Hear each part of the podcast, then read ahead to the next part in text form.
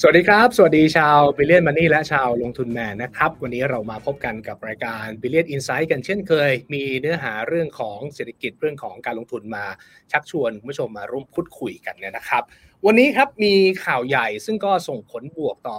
ทั้งบรรยากาศการลงทุนในตลาดหุ้น แล้วก็ส่งผลต่อความคาดหวังที่มีต่อภาวะเศรษฐกิจไทยในปีหน้าที่กำลังจะมาถึงนี้เนี่ยนะครับ ผมกำลังพูดถึงเรื่องของการที่จีนกำลังพยายามที่จะเปิดประเทศ หลายคนได้ยินข่าวแล้วก็รู้สึกว่าเอ๊ะมันน่าจะเป็นเรื่องที่ดีมากๆนะครับว่าหลังจาก 8 มกราคมเนี่ยจีนเขาจะกลับมาเปิดประเทศ แต่ถ้าลองพิจารณาไปที่ข้อเท็จจริงเนี่ยจีนเขาเปิดประเทศเต็มที่แล้วจริงหรือเปล่า หรือว่าเป็นแค่ขั้นตอนแรกๆของความพยายามในการเปิดประเทศเท่านั้น คือเราอาจจะไม่ได้สามารถคาดหวังได้นะครับ ว่าหลังจาก 8 มกราคมทุกอย่างจะกลับมาเป็นภาวะปกติเหมือนกับก่อนเกิดโควิด วันนี้เนี่ยเราก็เลยเชิญผู้เชี่ยวชาญมาร่วมพูดคุยมาร่วมวิเคราะห์กัน ท่านหนึ่งนะครับจะเป็นท่านที่มีความเชี่ยวชาญเรื่องของประเทศจีน เรื่องของการทำธุรกิจในเมืองจีนเคยไปทำธุรกิจและไปอยู่ในเมืองจีนมาแล้วเนี่ยจะสามารถเล่าเล่าให้เราฟังด้วยนะครับว่าสถานการณ์จนถึงปัจจุบันนี้เป็นอย่างไรบ้างและอีกท่านหนึ่งจะเป็นท่านที่เชี่ยวชาญในเรื่องของการลงทุน เดี๋ยวมาวิเคราะห์กันว่า ความพยายามในการเปิดประเทศของจีนรอบนี้จะส่งผลบวกต่อบรรยากาศการลงทุนแล้วก็เศรษฐกิจของบ้านเรามากน้อยแค่ไหนนะครับ วันนี้คุยกันกับ 2 ท่านครับ ท่านแรกนะครับ ดรภัยจิต วิบูลธนาสารนะครับ ท่านเป็นรองประธานและเลขาธิการหอการค้าไทยในจีนนะครับ อีกท่านหนึ่งคือคุณเทศศักดิ์ทวีธีรธรรม รองกรรมการผู้อำนวยการสายงานวิจัยของบลเอเชียพลัสนะครับ ทั้งสองท่านตอนนี้อยู่กับผมแล้ว สวัสดีนะครับสวัสดีครับครับ สวัสดีขคอรับบพระคุณทั้งสองท่านที่ให้เกียรตินะครับ แล้วก็ระหว่างที่เราพูดคุยกันถ้าหาก ท่านไหนที่รับชมไลฟ์ของเราอยู่แล้วมีอะไรอยากจะพูดคุย มีอะไรอยากจะสอบถามก็เรียนเชิญนะครับ พิมพ์คอมเมนต์มาร่วมพูดคุยกับเราได้ ผมเรียนถามดรภัยจิตก่อนครับ จนถึงตรงนี้นะครับ ข้อมูลที่เป็นข้อเท็จจริงที่เกิดขึ้นว่าจีนเขาพยายามที่จะกลับมาเปิดประเทศอีกครั้งหนึ่งเนี่ยนโยบายที่เขาประกาศออกมาแล้ว เป็นอย่างไรบ้าง และในมุมมองของดรเองเนี่ยแปลว่าเขากลับมาเปิดประเทศอย่างเต็มรูปแบบแล้วหรือเปล่าหรือว่าจริง ๆ มันเป็นยังไงครับ ครับ คือคือถ้าเราบอกว่าเมื่อวานนี้เป็นวัน Boxing Day นะของชาวคริสต์นะนะครับจีนก็เอ่อแจกของขวัญให้กับชาวโลกโดยการประกาศนะเอ่อข่าวดีนะที่ถือเป็นข่าวใหญ่นะครับเมื่อวานนี้คณะรัฐมนตรีจีนเนี่ยเอ่อให้ความเห็นชอบนะกับการประกาศให้เอ่อเดินดำเนินมาตรการนะเรื่องกักตัวในสูตร ผมเรียกว่าเป็นสูตรศูนย์บวกศูนย์แล้วกันนะสมัยก่อนเราจะได้ยิน 14บวก7 นะ5บวก3อะไรก็ตามนะใช่ตอนนี้ก็คือศูนย์บวกศูนย์ในความหมายก็คือไปถึงเนี่ยไม่ต้องกักตัว ไม่ต้องกักตัวที่ศูนย์ไม่ต้องกักตัวที่บ้านพักหรือโรงแรมที่พักนะครับทั้งที่ก่อนหน้านี้มีข่าวว่าโอ้อย่างดีที่สุดอะเหรอจะเป็นศูนย์บวกสามนะแต่เมื่อวานคณะรัฐมนตรีจีนเนี่ยไปไกลกว่านั้น ประกาศเป็นศูนย์บวกศูนย์แล้วให้นะมีผลนะบังคับใช้ตั้งแต่วันที่ 8 มกราคม อย่างที่คุณอืมเฉลิมพรเกริดไปเมื่อสักครู่นี้ครับนะครับ ตรงเนี้ยผมคิดว่ามันเป็นเรื่องที่เป็นหัวใจสำคัญที่ทำให้หลายคนเนี่ยมีความรู้สึกว่าโอ้จีนเนี่ยเปิดประเทศแล้วอืมเพราะว่าเรื่องที่เป็นอุปสรรคสำคัญที่ทำให้คนเนี่ยเดินทางลำบากไม่สามารถเอ่อไปท่องเที่ยวไปใช้ชีวิตได้ ก็เป็นเรื่องของระยะเวลาของการกักตัว พอระยะเวลาของการกักตัวมันถูกยกเลิกไปนะก็เลยทำให้คนรู้สึกว่าโอ้การเปิดกว้างของจีนครั้งนี้เนี่ยนะจะเป็นประโยชน์กับเอ่อทั้งจีนเองแล้วก็ หลาย ๆ ประเทศนะที่มีความเชื่อมโยงด้านเศรษฐกิจอืมตอนนี้ถ้าถามลงไปในทางปฏิบัตินะครับ ก็ยังมีเงื่อนไขบางอย่างนะครับ ที่อาจจะว่ายง่ายสะท้อนเขาเรียกว่าเป็นการเดินข้ามลำธารโดยใช้เท้าสัมผัสหินนะแบบของจีนในในสุภาษิตจีนก็คือ จีนจะค่อยๆเปิดทีละทีละส่วน เช่นครับเอ่อในในในชั้นนี้เนี่ยคนที่ไปได้ก็จะเป็นพวกเอ่อคนที่มีวีซ่าทำงาน คนที่มีวีซ่าปี นะครับนักเรียนนักศึกษานะพวกอยากจะไปเยี่ยมญาตินะครับวีซ่าท่องเที่ยวจีนจะยังไม่อนุญาตอืมซึ่งหมายรวมไปถึงฝั่งจีนที่จะเดินทางออกไปต่างประเทศด้วยนะ ตอนนี้คือฝั่งจีนเนี่ย เวลาเขาจะให้มีการจัดทัวร์กลุ่มออกต่างประเทศเนี่ย รัฐบาลเขาถือกฎหมาย แล้วเขาสั่งยกเลิกส่วนนั้นในช่วงที่มีโควิดอืมตอนนี้เขายังไม่คลายล็อกส่วนนั้น ก็เท่ากับว่า เอเจนต์ท่องเที่ยวของจีนเนี่ยยังไม่สามารถนะครับจัดคณะอ่าต้องบอกว่าชาวจีนออกไปท่องเที่ยวต่างประเทศเป็นหมู่คณะ เหมือนที่เราเห็นโทษนะครับเขาใส่หมวกเดินถือธงกันอ่าๆครันะบฮะเป็นหมู่คณะแบบนั้นได้นะครับ อันนี้ยังยังไม่สามารถทำได้ครับอีกอันหนึ่งที่จะเป็นข้อจำกัดอีกอันหนึ่งนะคุณเจริญพรก็คือเรื่องของจำนวนเที่ยวบิน สัญญาณที่ดีจากคณะกรรมการสุขภาพแห่งชาติครั้งนี้ก็คือบอกว่า เอ้ยไอ้เที่ยวบินที่เคยบินบินเข้ามาเนี่ยนะ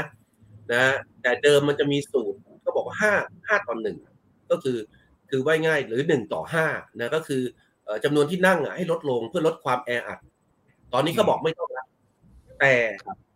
นะให้นักให้ผู้เดินทางนะครับ ต้องใส่หน้ากากอนามัยขณะเดินทาง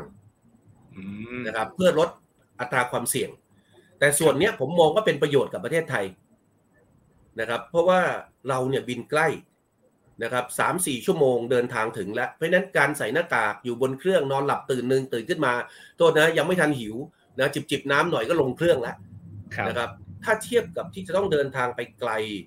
นะครับ ข้ามทวีปอย่างเงี้ยนะครับ อันนั้นเนี่ยมันต้องโทษนะมีบริการเรื่องอาหาร อันนี้ก็จะลำบากมากในการให้บริการ แต่ของเราจะไม่มีปัญหาส่วนเหล่านั้นครับอีกส่วนหนึ่งที่ผมอยากจะเรียน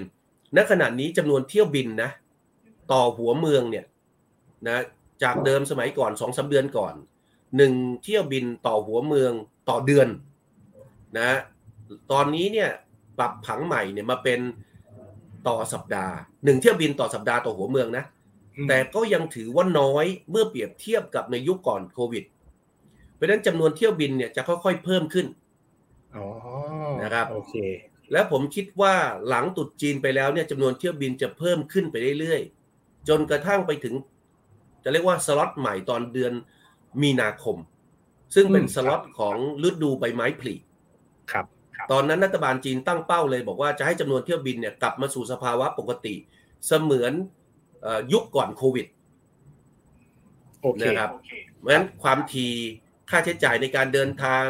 นะความสะดวกสบายในการต่อเครื่องนะครับ ถึงตอนนั้นแล้วผมคิดว่าจะเกิดขึ้นนะครับ ก็ก็จีนต้องบอกว่าโดยสรุปแล้วจีนเปิดกว้างมากขึ้นนะครับ แต่ยังไม่เปิดแบบสมบูรณ์ร้อยเปอร์เซ็นต์อย่างที่หลายคนเข้าใจครับ ครับผมอ่าโอเค เราได้ข้อมูลเบื้องต้นแล้วเนี่ยนะครับ ก็คือ จีนกำลังเริ่มนับหนึ่งในเรื่องของการเปิดประเทศแล้ว คือผ่อนคลาย แล้วก็เป็นสัญญาณที่ดีเพียงแต่ว่าดร.มองว่าอาจจะต้องใช้ระยะเวลา อย่างเช่น คนที่จะมาเที่ยวไทยหลัก ๆ ก็จะเป็นกรุ๊ปทัวร์ของจีน ซึ่งตรงนี้ยังยังไม่เกิดขึ้นคือหลังจาก 8 มกราคม เราจะยังไม่ได้เห็นกรุ๊ปทัวร์จีน อาจจะมีคนจีนมาเที่ยวบ้าง แต่ก็จะเป็นลักษณะแบบเป็นเป็นคนที่เดินทางเป็นคนๆมามากกว่าจะไม่ใช่กรุ๊ปทัวร์หรือว่าจะไม่ใช่จำนวนมาก ๆแบบนั้นเนี่ยนะครับ อะเดี๋ยวไปฟังมุมมองของคุณเทิดศักดิ์บ้าง หลังจากที่เราเห็นข่าวนี้เนี่ยอ่าเปิดจริงไม่จริงยังไงก็แล้วแต่นะครับ ดูเหมือนว่าตลาดหุ้นจะตอบรับในเชิงที่เป็นบวกค่อนข้างมาก พี่เทิดมองยังไงบ้างครับครับก็จริงๆค่อนข้างชัดเจนนะครับ เพราะว่าอย่างวันนี้นะครับเห็นราคาหุ้นปรับขึ้นเยอะนะครับ ถ้าไปดูตัวที่ขับเคลื่อนตลาดเนี่ยอันดับหนึ่งเลยนะครับก็คือตัว AOT นะครับในเรื่องของเที่ยวบินที่ถูกคาดหมายว่าน่าจะเพิ่มขึ้นนะครับเพราะฉะนั้นวันนี้คนที่รีดตลาดมาเนี่ยคือ AOT นะครับทีนี้ถามว่าแล้วภาพตลาดใหญ่ๆเนี่ย มองยังไงนะครับ เบื้องต้นเลยนะครับ ถ้าถามว่าถึงระดับที่ต้องมีการปรับเพิ่มประมาณการอะไรไหมเพราะว่าจีนเปิดประเทศเร็วนะครับ ต้องบอกว่าอย่างนะครับ เพราะว่าถ้าดูสมมุติฐานนะครับ อย่างเรื่องถ้าหากว่าเป็นเรื่องของภาคการท่องเที่ยวเนี่ยสมมุติฐานเวลาเราวิเคราะห์ทำประมาณการเนี่ยเราตั้งสมมุติฐานว่า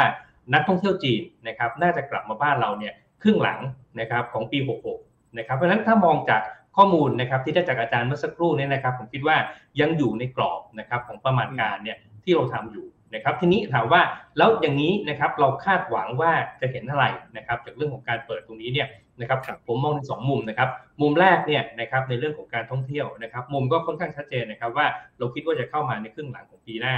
ปี 66 นะครับแล้วก็น่าจะส่งผลดีนะครับกับหุ้นในกลุ่มพวกท่องเที่ยวสายการบินโรงแรมต่างๆนะครับซึ่งอันเนี้ยมันเล่นบนความคาดหวังไปก่อนนะครับส่วนอีก part หนึ่งนะครับผมมองว่า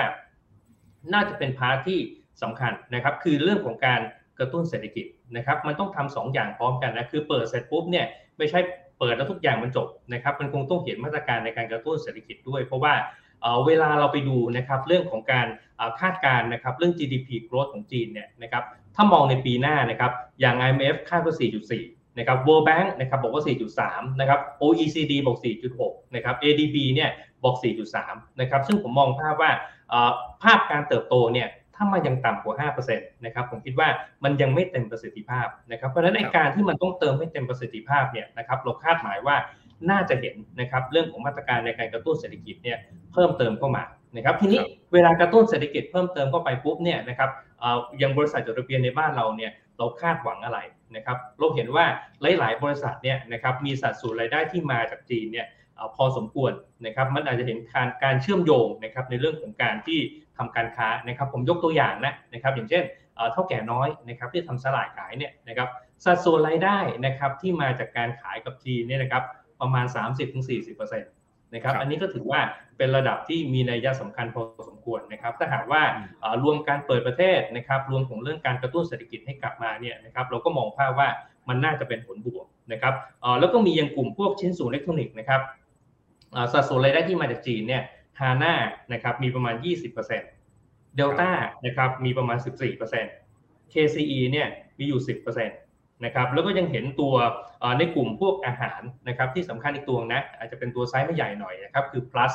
นะครับที่ทำน้ำมะพร้าวเนี่ยนะครับสัดส่วนรายได้จริงๆนะครับปี 64 เนี่ยอยู่ที่ประมาณ 24%นะครับแม้กระทั่งคาราบาวกรุ๊ปนะครับก็มีประมาณ 3%แต่ว่าไซส์เขาใหญ่ นะครับเพราะนั้นเรื่องของการกระตุ้นเศรษฐกิจนะครับที่คิดว่าควรจะเห็นนะครับบวกกับเรื่องการเปิดประเทศเนี่ยกลุ่มที่คิดว่ามีรายได้นะครับที่มาจากการค้าขายกับจีนเนี่ยนะครับผมคิดว่าน่าจะเป็นอะไรที่ออกมาในทางเป็นบวกนะครับทีนี้มันมีอีกประเภทหนึ่งนะครับที่ถูกคาดหวังเชิงบวกเหมือนกันก็คือว่ากลุ่มพวก soft commodity นะครับเพราะเราทราบกันดีว่าเวลาจีนเปิดประเทศแล้วมีการกระตุ้นเนี่ยนะครับก็น่าจะเห็นดีมานนะครับที่มาจากเรื่องพวกนี้เนี่ยมากพอสมควร นะครับ soft commodity ที่เห็นเนี่ยอย่างเช่นตัวยางพารานะครับซึ่งตรงนี้นะครับเราก็เห็นตัวบริษัทนะครับที่มีการส่งออกพวกยางพาราไปที่จีนเนี่ยนะครับอย่างเช่นตัว North East Rubber นะครับหรือว่า NER นะครับหรือว่าตัว STA นะครับพวกนี้เนี่ยนะครับก็น่าจะเป็นอะไรที่ได้รับเบนฟิตนะครับที่มาจากเรื่องพวกนี้นะครับนอกจากนี้นะครับถ้าเราดูตลาดตัวนี้เนี่ยอีกกลุ่มหนึ่งนะครับที่เห็นมีการปรับตัวขึ้นมาเนี่ยนะครับก็คือตัว commodity นะครับเราเห็นปตทเราเห็นปตท.สผ.เราเห็น GC นะครับที่มีการขยับตัวขึ้นมานะครับเพราะทุกคนก็มองภาพว่าก่อนหน้านี้เนี่ยนะครับตอนที่ยังไม่มีปัจจัยกระตุ้นนะครับ ภาพของราคา commodity เนี่ยมันถูกกดดันนะครับกดดันจากความกังวลว่าปีหน้าเนี่ยโอกาสที่จะเห็นเศรษฐกิจนะครับของประเทศพัฒนาแล้วเข้าสู่ recession เนี่ยมีเยอะแยะมากมายเลยนะครับเราไปตามตัวเลขที่ Bloomberg Survey มานะครับบางประเทศเนี่ยนะครับมีความเสี่ยงที่จะเข้าสู่ recession เนี่ย 90%นะครับอย่างเช่นในกลุ่มยุโรปเนี่ย UK เนี่ยใช่นะครับเยอรมันเนี่ยใช่อิตาลีก็ใช่นะครับขณะที่ US เองเนี่ยนะครับ Bloomberg Survey ว่าโอกาสที่จะเห็น recession ปีหน้าเนี่ยนะครับความน่าจะเป็นนะครับ 60%นะครับเพราะฉะนั้นภาพแบบนี้เนี่ยมันเป็นตัวที่กดดัน commodity ในช่วงก่อนหน้านี้เนี่ยมาสักระยะหนึ่งนะครับทีนี้เวลามีประเด็นที่จุดขึ้นมานะครับว่าโอเคจีนจะเริ่มเปิดประเทศนะครับจะเริ่มมีการ กระตุ้นเศรษฐกิจอะไรเพิ่มเติมตรงนี้เนี่ยนะครับมันก็เห็นภาพทำให้ราคาสินค้าพวกนี้เนี่ยขยับตัวสูงขึ้นนะครับมันก็เลยเกิดกระแสนะครับที่เข้ามา trading นะครับในหุ้นกลุ่มพวกนี้นะครับเพราะฉะนั้นถ้าสรุปนะครับประเด็นที่ที่ผมเล่ามาทั้งหมดเนี่ยผมแยกเป็น 2 ส่วนนะครับ part แรกเนี่ยนะครับเป็นความคาดหวังจากการเปิดประเทศ ซึ่งเดี๋ยวอาจจะมีการเดินทางการท่องเที่ยวเพิ่มเติมมากมายนะครับแต่ถามว่าถึงระดับที่ต้องเปลี่ยนปรับประมาณการไหมอ ย่างนะครับเพราะสมมติฐานที่นิวคอทำกันไว้เนี่ยยังคาดว่าจะเข้ามาเนี่ยนะครับหมายถึงกรุ๊ปทัวร์ต่างๆแบบ active เนี่ยนะฮะครึ่งหลังของปีหน้านะครับ อีกอีกด้านหนึ่งนะครับคือเรื่องของการเปิดขึ้นมาพร้อม ๆ กับการที่ต้องกระตุ้นเศรษฐกิจให้มันโตได้เต็มศักยภาพนิดหนึ่งเนี่ยนะครับอันนั้นเราก็คาดหวังว่าบริษัทนะครับที่มีการtrade นะครับหรือมีการค้ากับจีนด้วยสัดส่วนรายได้ที่เยอะเนี่ยก็น่าจะเป็นอะไรที่ได้ประโยชน์มากนะครับผลข้างเคียงอีกประการหนึ่งคือเรื่องของตัวราคา commodity ครับ อ่าโอเค ได้เดี๋ยวรอบหน้าเดี๋ยวอาจจะถามพี่เทอร์ต่อเรื่องของวิธีการลงทุน หรือว่ากลยุทธ์การลงทุนแนะนำในในช่วงนี้ แล้วก็ใน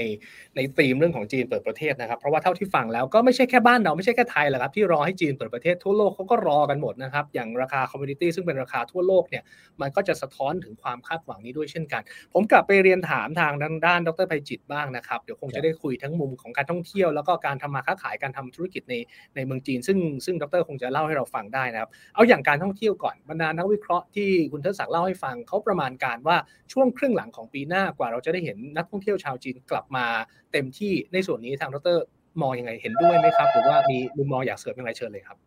ผมผมคิดว่าจะเกิดเร็วกว่าที่นักวิเคราะห์ได้คาดการณ์กันไว้ เหตุผลก็เพราะว่าถ้าเราดูสัญญาณการเปิดประเทศของจีนเนี่ยนะเราเห็นได้ว่ามันเร็วกว่าที่หลาย ๆ ฝ่ายคาดการณ์ไว้มาก เพียงแต่ว่ามันอาจจะไปสุกงอมเต็มที่ แน่นอนในครึ่งหลังของปี แต่ผมคิดว่าในเดือนสุดท้ายของควอเตอร์แรก ก็จะมีสัญญาณชัดเจนละมีนาคม เพราะจำนวนเที่ยวบินเต็มแล้วนะครับกลับมาเป็นปกตินะครับไตรมาสสองเนี่ยต้องไม่ลืมจีนเนี่ยเรามีหยุดยาววันปีใหม่วันสงการถูกไหมครับวันปีใหม่ไทยนะครับ ขณะเดียวกันเนี่ยฝั่งจีนเนี่ยเขามีหยุดยาววันชาตินะครับพฤษภาคม นะครับ ซึ่งก็เป็นการหยุดยาวทีหนึ่งสิบสิบกว่าวันเหมือนกัน อันนี้ก็จะเป็นโอกาส แล้วก็ถ้าเรามองในมิติเชิงบวกของการท่องเที่ยวเนี่ยนะในส่วนนี้เนี่ยมันจะเป็นมิติของการท่องเที่ยวที่มันปรับเปลี่ยน จากการท่องเที่ยวแบบหมู่คณะที่มีคุณภาพต่ำอย่างที่เราชอบพูดตัวศูนย์เหรียญเหรียญก็ตามเนี่ยนะไปเป็นการท่องเที่ยวในมิติเชิงคุณภาพสูง เพิ่มขึ้นอย่างรวดเร็วนะครับ อันนี้ก็อาจจะต้องประเทศไทยอาจจะต้องเตรียมเตรียมพร้อม ผมเนี่ยโดยส่วนตัวผมเป็นคนมองโลกในแง่ดีนะ ผมคิดว่านักวิเคราะห์ของชาติตะวันตกนะในปีหน้าเนี่ยจะคาดการผิดเป้าเยอะมาก ผมเนี่ยมองตัวเลขจีนจะเติบโตถึงประมาณ 7%ในปีหน้า ถ้าเขาเร่งเปิดประเทศเร็วขนาดนี้ แล้วแพ็กเกจในการกระตุ้นเศรษฐกิจจีนที่จะออกมาเร็วๆนี้เนี่ยนะครับแล้วก็ส่งไม้ต่อให้ท่านหลี่เฉียงนายรัฐมนตรีคนใหม่นะสารต่อเร็วขนาดนี้เนี่ยผมคิดว่าจีนจะพลิกฟื้นเศรษฐกิจ แล้วจีนประกาศไว้เรียบร้อยแล้วว่าเขาจะเบ่งเศรษฐกิจจากฐานเรื่องของการบริโภคภายในประเทศนะเป็นสำคัญ เพราะนั้นใครที่อยู่วงนอกคนนั้นเสียประโยชน์นะหลาย ๆ บริษัทที่เมื่อสักครู่นี้คุณเทิดศักดิ์กรุณานำเรียนเนี่ย ผมคิดว่าจะได้ประโยชน์มาก จากการพลิกฟื้นในเรื่องมิติการท่องเที่ยวภายในประเทศจีน จากการจับจ่ายใช้สอยภายในประเทศจีน ที่จะเติบโตในสัดส่วนที่สูง เมื่อเปรียบเทียบกับขนาดเศรษฐกิจ ลองคิดดูผมมองเศรษฐกิจในภาพรวมจะโต 7%เพราะฉะนั้นภาคการบริโภคภายในประเทศจีนเนี่ยจะโตมากกว่านั้นอีกเยอะมาก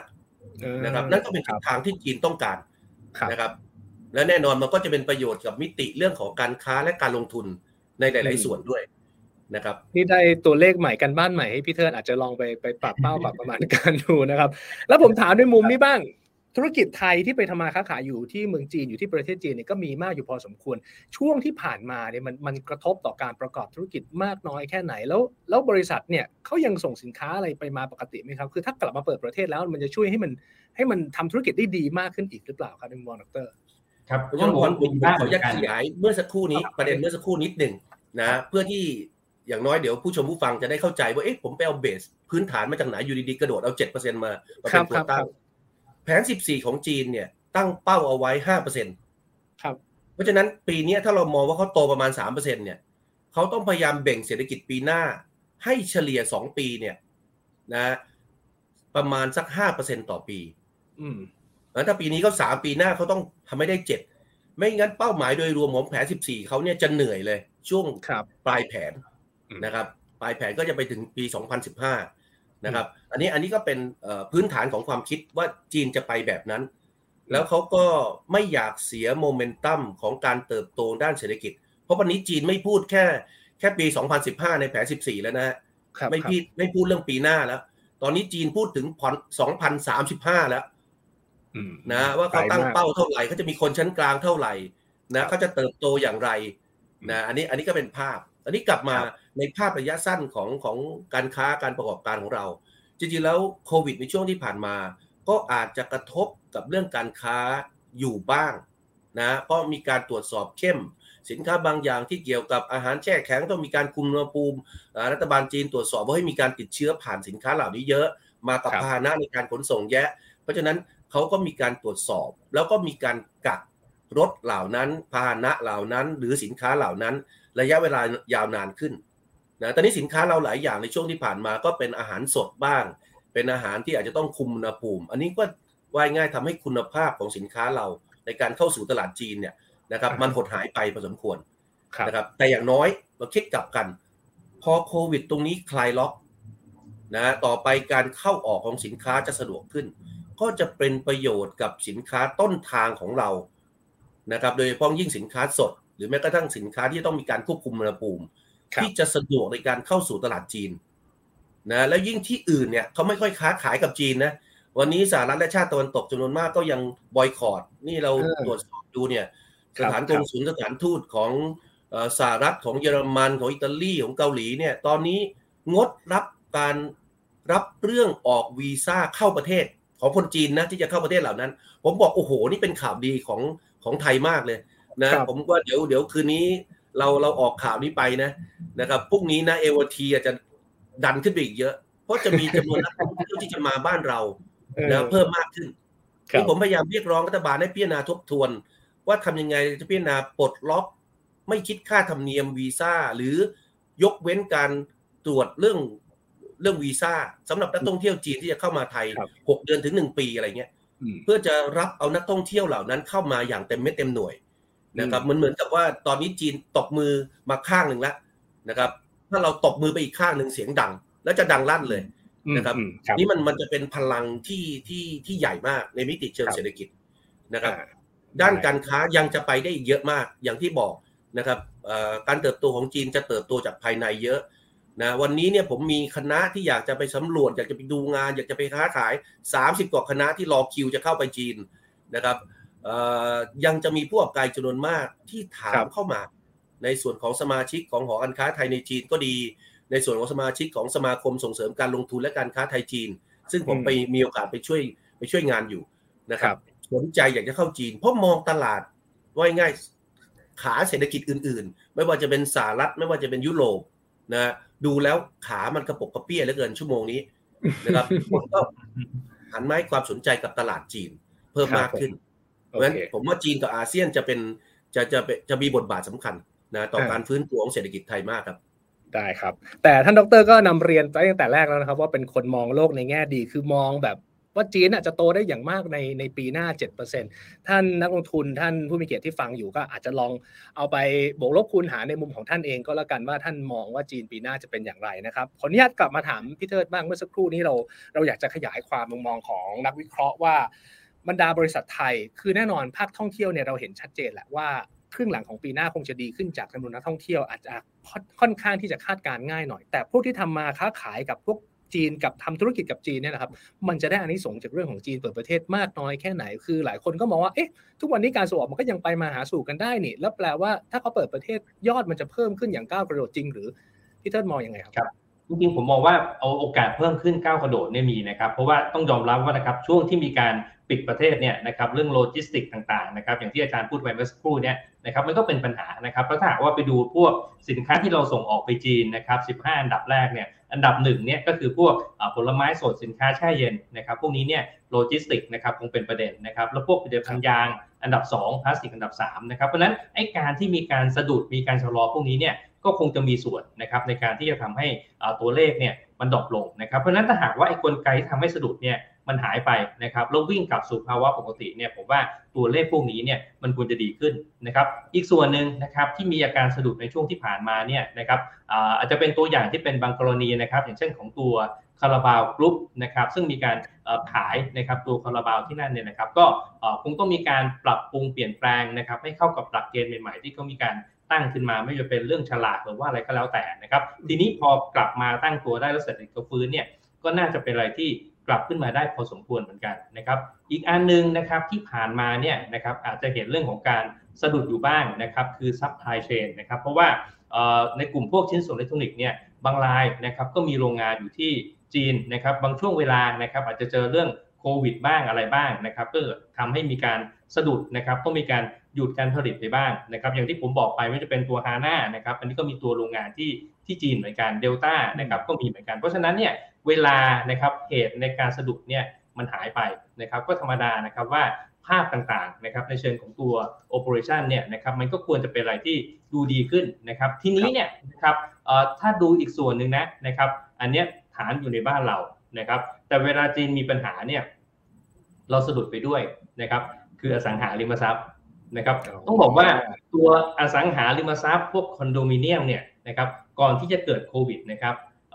เราเห็นการเปิดตัวโปรเจกต์ใหม่ได้เยอะแยะมากมายนะครับ supply เนี่ยกองในตลาดเยอะนะครับแล้วตอนนั้นเนี่ยนะครับถ้าไปดูสัดส่วนการขายนะนะครับที่ขายให้กับคนต่างชาตินะครับพวกคอนโดมิเนียมนะนะครับผมว่าประมาณสัก 20ถึง25%นะครับที่มีสัดส่วนการขายจากตรงนี้นะนะครับแล้วถามว่าใครเป็นผู้ซื้อรายใหญ่นะครับ ก็คือคนที่อยู่ในโซนเอเชียนี่แหละนะครับแล้วใครล่ะนะครับหนักๆก็คือจีนนะครับเพราะฉะนั้นตรงนี้เนี่ยนะครับช่วงที่ผ่านมานะครับที่เกิดปัญหานะครับหนึ่งเราเห็นตัวสต็อกคอนโดมิเนียมเนี่ยที่เสร็จแล้วนะมันค้างในตลาดเนี่ยเยอะนะครับทางเอเชียพลัสเราเนี่ยเรา cover บริษัทในกลุ่มอสังหานะนะครับประมาณสักเกือบเกือบ20 บริษัทนะครับเราพบว่าสต็อกคอนโดมิเนียมที่สร้างแล้วเสร็จนะนะครับ แล้วก็รอการขายเนี่ยคือ ready to move เลยนะครับประมาณสักแสนกว่าล้าน แสนถึงแสนหนึ่งหมื่นล้านนะครับซึ่งตรงนี้นะครับเราคาดหวังว่าอะไรนะครับเราก็คาดหวังนะนะครับถึงแม้ว่ามันจะไม่เร็วก็แล้วแต่เนี่ยนะครับก็คือว่าถ้ากำลังซื้อส่วนนี้เนี่ยกลับมานะครับเราคิดว่ามันน่าจะเทิร์นสต็อกพวกนี้เนี่ยให้กลับมาเป็นสภาพคล่องนะครับให้กับบริษัทจดทะเบียนเนี่ยได้เยอะมากพอสมควรนะครับจริงๆถามว่าโอเคถ้าเป็นบริษัทขนาดใหญ่เนี่ย อสังหาโครงสร้างการเงินน่ากลัวไหมไม่ได้น่ากลัวนะนะครับเน็ตเกลลิ่งเขาแค่ประมาณสัก1เท่าหรือไม่ถึง1เท่าด้วยซ้ำไปนะครับแต่ทีนี้เนี่ยผมมองว่ามันจะทำให้ไอ้การม้วนกลับไปเปิดโปรเจกต์ใหม่เนี่ยมันจะเกิดขึ้นได้เร็วขึ้นนะครับเพราะว่าถ้าหากว่าสต็อกของเดิมนะครับมันเริ่มถูกระบายออกไปนะครับได้แคชกลับเข้ามาแคชมันก็จะถูกไปลงทุนนะครับในการไปขยายพวกโปรเจกต์ใหม่ ๆ เปิดตัว new โปรเจกต์ใหม่ๆเนี่ยเพิ่มเติมขึ้นมานะครับเพราะนั้นเป้าอันหนึ่งที่ที่ผมเห็นนะครับจากจากการสะดุดที่หายไปเนี่ยก็คือตัว property ที่อยู่ในบ้านเรา เฉพาะยิ่งตัวคอนโดมิเนียมนะครับอันนี้ไม่ได้เกี่ยวข้องกับการที่ภาครัฐนะครับจะอนุญาตให้ต่างชาติมาซื้อที่ดินได้ในบ้านเรานะไม่เกี่ยวกันเลยนะครับเพราะคอนโดเนี่ยต่างชาติซื้อได้อยู่แล้วนะครับถ้าเป็นคอนโด freehold เนี่ยก็คือซื้อได้ไม่เกิน 49%ถ้าเป็น leasehold ไม่มี limit อะไรนะครับเพราะฉะนั้นการที่เปิดออกมาปุ๊บแล้วเห็นต่างชาติเข้ามาซื้อคอนโด เนี่ยนะครับผมมองว่ามันจะทำให้ตลาดเนี่ยมันม้วนกลับตัวได้เร็วมากขึ้นนะครับอันนี้คืออาการสรุปที่มันหายไปนะครับ จริง ๆ มันมีอีกอันหนึ่งนะครับ ที่ผมก็มองภาพเหมือนกันว่า มันน่าจะเป็นอะไรที่ดูแล้วดีเนี่ยก็คือในกลุ่มพวกนิคมอุตสาหกรรมนะครับ ที่ผ่านมาเนี่ยเราเราเห็นอาการที่มันสะดุดหยุดลงนะครับ เพราะว่าการเดินทางมาบ้านเรานะครับ ในการทำทานเซสชันขายโอนเนี่ยมันมันยากมากอะนะครับ ทีนี้ถ้าหากว่าเริ่มเห็นโปรที่เข้ามานะครับ ก็เชื่อว่า น่าจะทำนะครับให้ภาพของเรื่องของการสร้างยอดขายใหม่นะครับหรือแม้กระทั่งการโอนนะครับพวกที่ดินตามนิคมเนี่ยจำยิ่งใน E4 นะนะครับมันก็น่าจะเป็นอะไรที่มีโอกาสนะครับที่จะกลับมานะครับอยู่ในลูปที่ใกล้เคียงของเดิมนะครับครับผมโอเค มีหลายธุรกิจเลยที่น่าจะได้ประโยชน์นะครับ คือที่ผ่านมาเราประชุมออนไลน์ได้ แต่เราจะมาซื้อบ้านจะมาซื้อที่ดินออนไลน์นี่มันอาจจะไม่ค่อยตอบโจทย์นะครับ หลังจากนี้เขาเดินทางมาได้แล้วเขาก็จะได้ดูอะไรได้มากยิ่งขึ้นนะครับ ผมเรียนถาม ดรในมุมของนักวิชาการแล้วก็ในมุมของนักธุรกิจบ้างครับ ถ้าถามว่ากลุ่มอุตสาหกรรมไหนที่จะได้ประโยชน์ถ้าหากจีนเขากลับมาเปิดประเทศเนี่ย ทางดรเองมองโฟกัสไปที่ไปที่ธุรกิจไหนหรือว่า sector ไหนเป็นสำคัญครับ ทางดรไพจิตรผมผมคิดว่าหลากหลายนะนะคือถ้าถ้าเรามองไล่ตั้งแต่เมื่อสักครู่นี้ตัวอุตสาหกรรมที่เกี่ยวข้องกับด้านการท่องเที่ยวอันนี้ชัดเจน อย่างที่คุณเทิดศักดิ์ว่าเนี่ยนะครับสายการบินนะโรงแรม นะครับไล่ไปจนถึงสปา แล้วเผอิญพอบอกว่าเป็นท่องเที่ยวเชิงคุณภาพเนี่ยประโยชน์ส่วนหนึ่งก็จะไปในเรื่องของโรงพยาบาล ไปเรื่องสปา ไปเรื่องการพักผ่อนหย่อนใจไปพวกต่างๆนะซึ่งอันนี้เนี่ยนะครับโครงสร้างมันจะเปลี่ยนแปลงไป ทิศทางอาจจะเปลี่ยนแปลงไป อย่างโลจิสติกที่พูดถึงเนี่ยแม้กระทั่งโลจิสติกคนนะก็จะเปลี่ยน ผมมองนะรถบัสขนาดใหญ่อาจจะมีความต้องการน้อยลงเพ ราะว่าท่องเที่ยวจะเป็นเชิงคุณภาพ คนอาจจะมากลุ่ม5คน7คนอยู่ภายในครอบครัวนะครับ เพราะช่วงหลังเนี่ยจะมาเช่าแบบเป็นเป็นรถตู้ขนาดใหญ่รถตู้ดีๆนะเยอะขึ้นนะครับ แล้วก็มองหาแหล่งท่องเที่ยวเมืองรองบางคนไม่อยากไปที่ที่แออัด อาจจะเคยมาเมืองไทยหลายครั้งแล้ว อยากไปที่ใหม่อย่างนี้เป็นต้นนะเพราะฉะนั้นโครงสร้างตรงส่วนนี้ก็จะเปลี่ยนแปลงไปนะครับ ส่วนของส่วนของที่เกี่ยวข้องไม่ว่าจะเป็นสนามบิน ไม่ว่าจะเป็นเรื่องน้ำมันเรื่องต่างผมว่าขึ้นแน่นอนนะทิศทางเนี่ยเพราะว่าความต้องการใช้บริการเนี่ยนะมันจะเพิ่มสูงขึ้น ขณะเดียวกันผมเรียนเสริมคุณเติร์ดศักดิ์นิดหนึ่งกรณีอย่างนิคมเนี่ยชัดเจนนะนะผมต้นปีเนี่ยนะครับจะมีหลายคณะจากเมืองจีนจัดเข้ามาเมืองไทยนะครับ ส่วนหนึ่งคือเป็นกลุ่มนักธุรกิจที่จะมาค้าขายมาลงทุน ซึ่งแน่นอน พอมาพูดคุยกับธนาคารไม่พอก็ต้องไปดูนิคมอุตสาหกรรมที่เขาอยากจะมาลงทุนที่ประเทศไทยนะอันนี้เป็นภาพชัดเจนที่ที่ที่เสริมนะคุณนรศักดิ์ว่าจะเกิดขึ้นอย่างเป็นรูปธรรมด้วย แล้วจะมาเร็ว จะสังเกตได้ว่าทันทีที่รัฐบาลก็ส่งสัญญาณเชิงบวกปั๊บเขามาเลยนะเขาจัดขยะคณะมาเลย ผมว่าภายในเนี่ยเขามีการส่งสัญญาณมาก่อนแล้วเพราะเขาได้ติดต่อประสานงานเรื่องพวกนี้นะไว้ก่อนล่วงหน้านะผมคิดว่าอีกส่วนหนึ่งที่อาจจะขยายกรอบจากนี้ไประยะกลางระยะยาวนะ เสริมคุณเทอศักดิ์นอกจากอสังหาริมทรัพย์พอชุดเดิมมันเริ่มออกไปปุ๊บการเกิดโครงการใหม่เกิดขึ้น เพราะฉะนั้นตัววัสดุก่อสร้างตัวธุรกิจก่อสร้างนะในระยะกลางระยะยาวจะฟื้นตัว แล้วผมคิดว่าจะฟื้นตัวอย่างรวดเร็ว เพราะวันนี้คนจีนเนี่ยไม่อยากกลับไปต้องบอกว่าซื้อหาอสังหาริมทรัพย์ในบางประเทศ โดยเพราะยิ่งที่ไม่ถูกกับรัฐบาลจีนนะครับไม่อยากไปอเมริกาไม่อยากไปแคนาดา นะเทขายทิ้งที่ออสเตรเลียนะฮะบางทียังมีข่าวว่ามาซื้อแถวสิงคโปร์บ้านเราท่านนโยบายชัดเจนนะผมคิดว่าประเทศไทยจะได้รับประโยชน์มากเลยนะครับ จากทั้งเรื่องของที่ดินทั้งเรื่องของคอนโดนะครับ อันนี้ก็จะทำให้อุตสาหกรรมก่อสร้างของเรา วัสดุก่อสร้างของเรา ฟื้นตัวกลับมาอย่างรวดเร็วครับ อ่าได้มีที่ได้ประโยชน์ทั้งระยะสั้นกลางยาวชัดเจนเลยจากที่ทั้งสองท่านบอกนะครับงั้นผมขออนุญาตเป็นคำถามสุดท้ายก็แล้วกันผมเข้าใจว่าทั้งสองท่านเดี๋ยวจะติดภารกิจต่อเนี่ยนะครับ จะได้ไม่รบกวนเวลามากจนเกินไป ถามพี่เทศักดิ์ก่อนก็แล้วกันในมุมของคำแนะนำเกี่ยวกับกลยุทธ์การลงทุน หรือว่าถ้าจะมีหุ้นรายตัวอยากจะโฟกัสเป็นพิเศษพี่เทอร์เชิญเลยครับครับจริงๆ ผมคิดว่าภาพใหญ่นะครับอย่างที่เกิดในตอนต้นว่า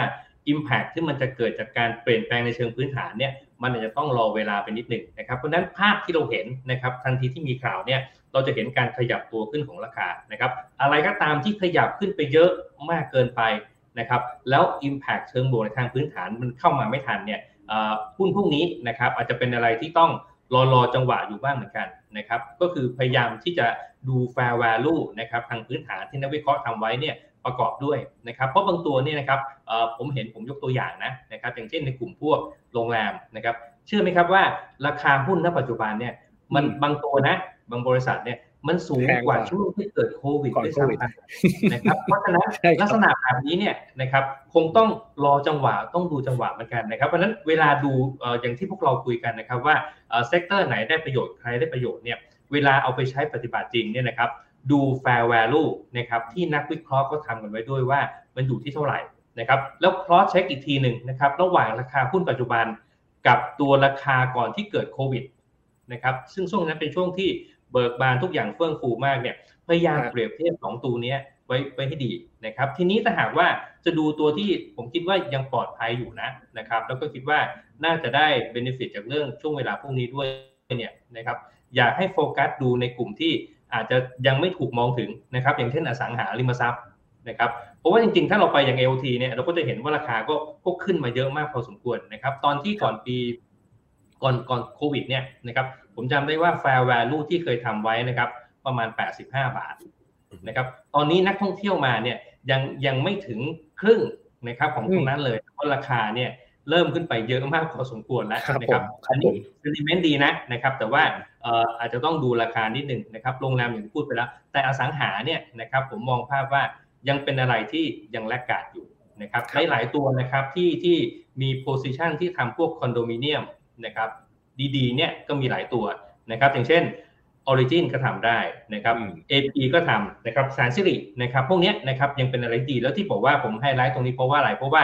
sector นี้เนี่ย dividend yield มันสูงด้วยนะครับประมาณสัก5% 6บางตัว 7%ก็มี นะครับ เพราะฉะนั้นกลุ่มที่มันถูกทิ้ง laggard แบบนี้เนี่ยผมมองว่าค่อนข้างจะดูดีนะครับอีกประเภทหนึ่งนะครับก็กลุ่มพวกอาหารเครื่องดื่มนะครับหลายตัวราคาลงมานะครับแล้วมันก็เกิดรูมในการขยับตัวขึ้นเนี่ยอย่างเช่นตัวคาราบาวกรุ๊ปอันนี้ก็ใช่นะครับหรือแม้กระทั่งอาหารบางตัวนะครับที่อยู่ในบ้านเรารอรับคนจีนอยู่เนี่ยนะครับ ก็คือตัวอย่างเช่นตัวเอ็มสุกี้นะครับอันนี้ก็ไม่เลวนะครับ ผมว่าก็ยังโอเคอยู่นะครับ แล้วก็หลังๆเขาไปซื้อตัวแหลมเจริญซีฟู้ดซึ่งก็ถือว่าน่าจะเป็นเบอร์ต้นๆนะครับในความนิยมนะครับของของนักท่องเที่ยวจีนนะครับ กลุ่มนี้ก็ก็น่าสนใจนะครับ แล้วทีนี้นะครับก็อาจจะต้องมองกลุ่มที่มี benefit ต่อเนื่อง ก็คือถ้าเข้ามาเสร็จปุ๊บธุรกิจเราเริ่มดีขึ้นเนี่ยนะครับอำนาจซื้อกำลังซื้อของพวกเราก็ดูดีขึ้นด้วยนะครับ ค้าปลีกบางตัวก็น่าสนนะนะครับที่มันยัง laggard อยู่แต่อาจจะไม่เกี่ยวกับจีนก็ได้นะอาจจะเป็น stage ต่อไปอย่างเช่นพวกโฮมโปรนะครับหรืออะไรประมาณนี้นะครับซึ่งผมว่ามันยัง laggard อยู่นะครับอันนี้ก็เป็นตัวอย่างลองทำการบ้านต่อดูนะครับ โอเค ก็จะมีทั้งที่ได้รับประโยชน์ทางตรง แล้วก็ทางอ้อม เพราะว่านักท่องเที่ยวเข้ามา คนไทยก็อาจจะมีสตุ้งสตังมากยิ่งขึ้น มันก็จะมีหุ้นที่ได้ประโยชน์ในทอดต่อไปด้วยเช่นกันนะครับ ผมเรียนถามทางด้านดรภัยจิตในมุมนี้บ้างเป็นคำถามสุดท้ายของดรด้วยเช่นกันนะครับ หรือมีอะไรอยากเสริมเพิ่มเติมอีกก็เชิญเลยนะครับครับมันมีความเสี่ยงผมคิดว่าภาคที่เราพูดกันน้อยก็คือเพื่อเรื่องของค้าปลีกนะธุรกิจที่เกี่ยวข้องกับพวกร้านสะดวกซื้อนะ คือในยุคก่อนหน้านี้ที่จีนเข้ามาเยอะๆเนี่ย ผมคิดว่าร้านสะดวกซื้อบ้านเราเซเว่นอะไรต่างๆ Family Mart โอ้เฟื่องฟูมาก เพราะนั้นผมคิดว่าจะเป็นยุคที่ร้านสะดวกซื้อธุรกิจที่เกี่ยวข้องจะพลิกฟื้นกลับคืนมา เพราะส่วนใหญ่คนจีนก็จะไปพักอยู่ในโรงแรมที่โทษนะฮะใกล้ๆกับร้านเซเว่นร้านเอ่อ Family Mart ต่างๆ เหล่านี้นะครับหรืออยู่ใกล้ๆห้างสินค้า เพราะฉะนั้นพวกโหมดห้างสินค้าก็จะจะกลับมานะ เราต้องไม่ลืมว่าคนจีนในมือเติบ นะมีโอกาสท่องเที่ยวอั้นมา 3 ปีนะครับเพราะฉะนั้นมาครั้งนี้เนี่ยใช้จ่ายเต็มที่ อันหนึ่งที่ผมคิดว่าจะเติบโตเช่นเดียวกัน คือธุรกิจที่เกี่ยวข้องกับพวกยาและสมุนไพรนะครับเราเห็นจีนยังเข้าคิวนะหาซื้อยาซื้อยาแก้ปวดยาแก้ไข้ต่างๆนะผมว่าตามร้านเซเว่นหรือตามร้านยาบ้านเรานะเดี๋ยวผมว่ามีคนจีนมาแห่ซื้อขนกลับไปตุนที่เมืองจีนเขาชอบยาอะไรกันครับ พวกยาแก้ปวดยาแก้ไข้เอ่อเอ่อฟ้าทลายโจรอะไรต่างๆนะเขาเขาทานหมดนะฮะเขาเขารู้จักนะเพราะฉะนั้นตรงนี้มันเป็นโอกาสของเรามาก ไม่ใช่แต่เฉพาะในบทบาทของเอกชน แต่แม้กระทั่งในบทบาทภาครัฐที่อยากจะสนับสนุนส่งเสริม สมุนไพรเข้าตลาดจีน เราเข้าโดยตรงไม่ค่อยได้ เข้าอย่างเป็นทางการไม่ได้ แต่นี่คนจีนมาขอพิ้วซื้อกลับไปนะครับผมเสริมรู้ทัศน์นิดนึงเอ็มนี่น่าสนใจนะ ผมถามเพื่อนเพื่อนจะมาเมืองไทย นะครับตุจีนนี้ถามมาแล้วอยากกินอะไรนะบอกกลับไปกิน MK สุกี้กันหน่อยนะครับคิดดูแล้วกันนะไม่ได้มาตั้งตั้งนาน คิดถึงจะมากินสุกี้ที่เมืองไทยนะอันนี้ก็สะท้อนว่าโอ้เราเราแบรนดิ้งแล้วก็รสชาติการให้บริการต่างๆของเรา อยู่ในใจของคนจีนผมถามดรเพิ่มเพิ่มนิดเดียวครับ ผมผมอยากจะเรียนถามดรว่ามันมีความเป็นไปได้ไหมว่า ความตั้งใจของจีนที่จะเปิดประเทศเนี่ยมันจะต้องสะดุดไปด้วยเหตุผลอะไรบางอย่าง อย่างเช่นเขาแพร่ระบาดกันเยอะมากความเสี่ยงมันมีไหมครับเอ่อผมว่าต่ำมาก ณ ขณะนี้เนี่ยเชื้อที่มีการติดกันอยู่เนี่ยเป็นเชื้อโอมิครอนซึ่งอ่อนนะครับจีนยังเป็นประเทศที่มีอัตราการติดเชื้อและเสียชีวิตต่ำที่สุดในโลกประเทศหนึ่งนะครับผมผมเพิ่งประชุมกับลูกน้องเสร็จเมื่อเมื่อสักครู่นี้นะครับ ลูกน้องผมนี่ติดเกือบหมดเลยนะ ช่วงเดือนที่ผ่านมาเนี่ยมีการติดเชื้อเยอะจริง ๆ แต่ส่วนใหญ่ก็จะเจ็บคอเป็นไข้นิดหน่อยไม่หนักนะครับสามวันห้าวันนะมีสูงสุดรู้สึกจะไปถึงเจ็ดวันนะครับ แต่ก็เป็นเชื้อที่อ่อนนะครับ ไม่ได้มีผลกระทบอะไร ก็ยังเก่งก็แค่ work from home นะครับ เดี๋ยวสัปดาห์หน้าเนี่ยหลังปีใหม่ ก็จะกลับมาทำงานตามปกติกันครบครับครบหน้าครบตานะที่ปักกิ่งก็เช่นเดียวกันนะ เมื่อวานปักกิ่งเนี่ย นะปลดล็อกให้คนกลับมาทำงานตามปกติ หลังจากที่ลดสัดส่วนการทำงานนะในพื้นที่ปกติไปเรียบร้อยแล้วนะเขาไว้ง่ายเขาผ่านจุดสูงสุดไปแล้วนะเพราะนั้นผมคิดว่าหนาวนี้จะเป็นหนาวที่จีนนะปล่อยให้คนเขาติดเชื้อสร้างภูมิคุ้มกันทางธรรมชาตินะครับ แล้วให้คนกลับมาหลังตุดจีน แล้วก็เดินหน้านะพัฒนาเศรษฐกิจทำงานอย่างเต็มรูปแบบ นะในช่วงปีที่เหลืออยู่ครับ ได้ครับ ไปดูคำถามกันสั้นๆนะครับสักหนึ่งถึงสองคำถามก็แล้วกันนะครับ ทีมงานเดี๋ยวขึ้นให้ผมหน่อยว่ามีคำถามณตอนนี้เข้ามาข้อไหนที่น่าสนใจบ้างนะครับมีคนอยากจะถามพี่เทิดครับว่ามองยังไงบ้างกับกับกลุ่มก่อสร้างอย่างที่ดรบอกไว้ ในระยะยาวจะดีจริงหรือเปล่า เข้าใจว่าอาจจะติดอยู่ก็ได้แน่นอนเลย ครับจริงจริงก่อนหน้านี้นะครับ เราก็เล็งอยู่แล้วนะครับว่าก ลุ่มก่อสร้างเนี่ยน่าจะกลับมานะครับแต่ว่าเรื่องของจีนเนี่ยน่าจะเป็นตัวเสริมนะครับทำไมก่อนหน้านี้คิดว่ากลุ่มก่อสร้างจะกลับมานะครับเดิมเนี่ยนะครับเรามองว่าภาพเศรษฐกิจบ้านเราเนี่ยนะครับคงจะเป็นอะไรที่เห็นการฟื้นตัวสวนทางกับหลาย ๆ ประเทศพัฒนาแล้ว ซึ่งเขา recession นะครับการเติบโตมาจากไหน มันก็มาจาก domestic consumption นี่แหละนะครับแล้ว sector ที่เป็น domestic consumption เนี่ยนอกจากพวกค้าปลีกนะครับนอก sector อื่นแล้วเนี่ยก ลุ่มรับเหมาก่อสร้างนะครับ แล้วก็กลุ่มก่อวัสดุก่อสร้างเนี่ยมันเป็นอะไรที่อยู่ในโหมดนี้ด้วยนะครับและเสน่ห์สำคัญของ sector นี้ก็คือว่าที่ผ่านมาเนี่ย sector พวกนี้ถูกละเลยมาทั้งนั้นเลยนะครับแล้วก็ทำให้ PE เนี่ยมัน under value แล้ว PE มันต่ำนะครับกองอยู่ที่ท้ายๆนะครับเพราะนั้นเวลาเห็นกระแสพวกนี้เป็นตัวกระตุ้นกลับมาเนี่ยนะครับมันจะทำให้การถีบตัวของของการฟื้นตัวเนี่ยมันเร็วขึ้นนะครับ ซึ่งผมก็มองภาพว่า กลุ่มพวกก่อสร้างวัสดุก่อสร้างเนี่ยนะครับมันอยู่ใน circle ที่ผมคิดว่าปี 66 เนี่ยน่าจะเป็นปีที่น่าสนใจสำหรับ sector พวกนี้ครับโอเค ได้ครับ ตอนนี้ก็เราได้เวลาของเรานะครับ เดี๋ยวพี่เชิดมีประชุมกันต่อ ผมขอบคุณทั้งสองท่านมากเลยครับ ดรภัยจิตวิบูลธนสารนะครับ ท่านรองประธานและเลขาธิการหอการค้าไทยในจีน และคุณเทิดศักดิ์ทวีธีรธรรมนะครับ รองกรรมการผู้อำนวยการสายงานวิจัยของบลเอเชียพลัสนะครับ ที่ให้เกียรติมาร่วมพูดคุยกันได้ความรู้กันเยอะมาก สนุกมากด้วยนะครับ ขอบพระคุณทั้งสองท่านเลยครับ